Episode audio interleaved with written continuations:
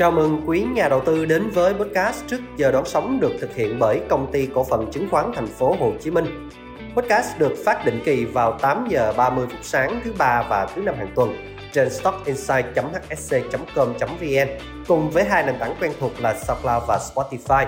Tôi là Hoàng Tâm là người sẽ đồng hành cùng quý nhà đầu tư trong số phát sóng này. Tuần lễ giao dịch cuối tháng 7 khởi đầu bằng một phiên tăng trưởng tiếp nối Dựa vào sức nóng từ phía chỉ số VN Index và VN30, có thể kỳ vọng tháng 7 sẽ khép lại với kết quả tích cực và mang lại sức lan tỏa cho dòng tiền đứng ngoài giai đoạn nửa cuối năm. Muốn biết thị trường còn tích cực đến mức nào và kéo dài trong bao lâu nữa thì xin mời quý nhà đầu tư cùng đến với những nhận định từ chị Lương Duyên, chuyên gia phân tích cao cấp của HSC. Xin mời chị. Dạ vâng, xin chào quý anh chị nhà đầu tư, xin chào anh Tâm. Rất vui được gặp lại mọi người trong chương trình podcast trước giờ đoạn sóng của HC trong buổi sáng ngày hôm nay. Rất cảm ơn câu hỏi mà anh Tâm có đặt ra cho Duyên về quan điểm thị trường tại thời điểm hiện tại thì đầu tiên chúng ta xét về vĩ mô thế giới.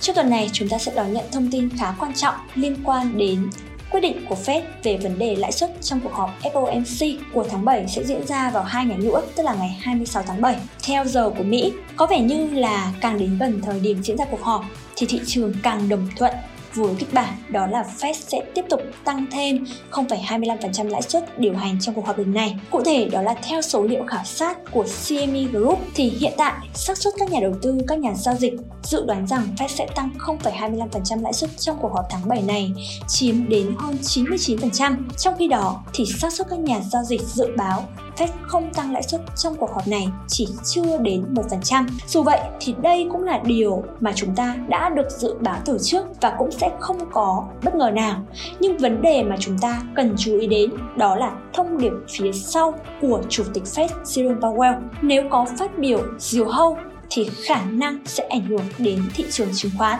Tuy vậy thì sự ảnh hưởng theo quan điểm của Duyên là không quá lớn, đặc biệt là thị trường Việt Nam, bởi vì đây là câu chuyện mà đã được dự báo và là câu chuyện trong quá khứ câu chuyện cũ. Còn về vĩ mô Việt Nam thì bức tranh báo cáo kết quả kinh doanh quý 2 năm 2023 của các doanh nghiệp hầu như là đã có thông tin gần hết rồi đúng không ạ? Và từ đó thì chúng ta cũng thấy rất rõ sự phân hóa giữa các doanh nghiệp bởi không phải là doanh nghiệp nào cũng sẽ sẽ cho kết quả tốt mà trong đó vẫn sẽ có những doanh nghiệp tồn động những khó khăn nhưng từ bức tranh đó từ bức tranh kết quả kinh doanh quý 2 kết quả của nửa năm 2023 thì chúng ta cũng sẽ có phần nào đó dự báo được cho nửa còn lại của năm cho các doanh nghiệp và thông qua đó thì anh chị cũng sẽ có sự chọn lọc kỹ càng hơn cho danh mục nửa cuối năm 2023 của mình một cách hiệu quả hơn đúng không ạ? Còn về thị trường chứng khoán Việt Nam, sau nhịp nghỉ ngắn hạn chưa đầy hai phiên vừa rồi trong tuần trước thì thị trường vẫn tiếp tục xu hướng tăng điểm kéo dài trong suốt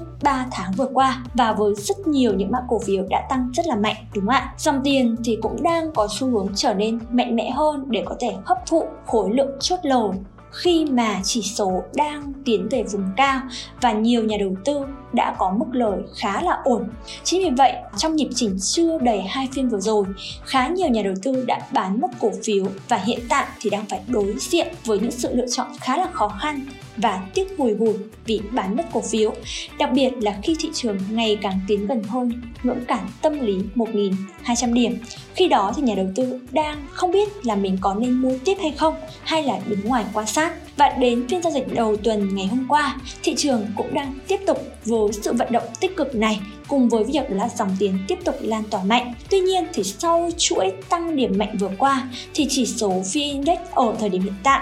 đang ngày càng thu hẹp dư địa tăng trưởng trước ngưỡng kháng cự 1.200 điểm. Đây vừa là ngưỡng cản tâm lý và cũng là ngưỡng cản kỹ thuật đối với thị trường ở thời điểm hiện tại. Do vậy mà trong quá trình thị trường tiếp tục tăng giá thì cái hiện tượng rung lắc chắc chắn vẫn sẽ còn tiếp diễn và các giao dịch trong ngắn hạn rất cần chú ý đến các yếu tố này để mình có chiến lược giao dịch một cách phù hợp hơn. Đặc biệt là anh chị cần phải kiểm soát chặt chẽ các vị thế mua đuổi FOMO vì sợ mất cơ hội. Nhưng vị thế mà những anh chị đang nắm giữ trong danh mục của mình thì theo quan điểm của Duyên là anh chị vẫn có thể tiếp tục nắm giữ khi mà những vị thế này chưa gặp áp lực phải bán trong ngắn hạn, tức là chưa vi phạm những vùng kích hoạt bán. Còn với những vị thế mà anh chị muốn giải ngân mới hay là mua thêm thì anh chị nên canh ở những nhịp rung lắc và điều chỉnh của những mã cổ phiếu đó, những mã cổ phiếu mục tiêu của anh chị về những vùng hỗ trợ tạo nền tích lũy để tối ưu hóa các điểm mua trong ngắn hạn. Đồng thời thì anh chị cũng phải xác định rõ ràng những ngưỡng mục tiêu và những ngưỡng dừng lỗ để anh chị có thể ứng phó được, có thể bị động được trong trường hợp mà cổ phiếu hay là thị trường không thuận lợi như những gì mà anh chị dự đoán.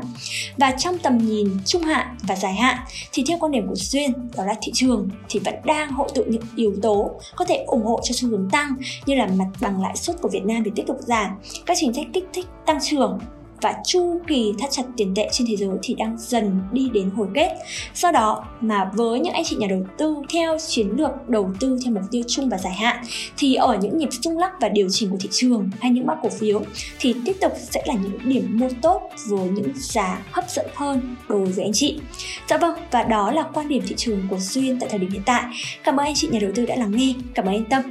Xin cảm ơn chị Lương Duyên Hy vọng rằng quý nhà đầu tư đã có cho mình những chiến lược hiệu quả cho tuần giao dịch mới và chúc cho quý nhà đầu tư sẽ tìm được nhiều cơ hội giao dịch tiềm năng và đạt được lợi nhuận như mong muốn. Xin chào và hẹn gặp lại trong trước giờ đầu sóng.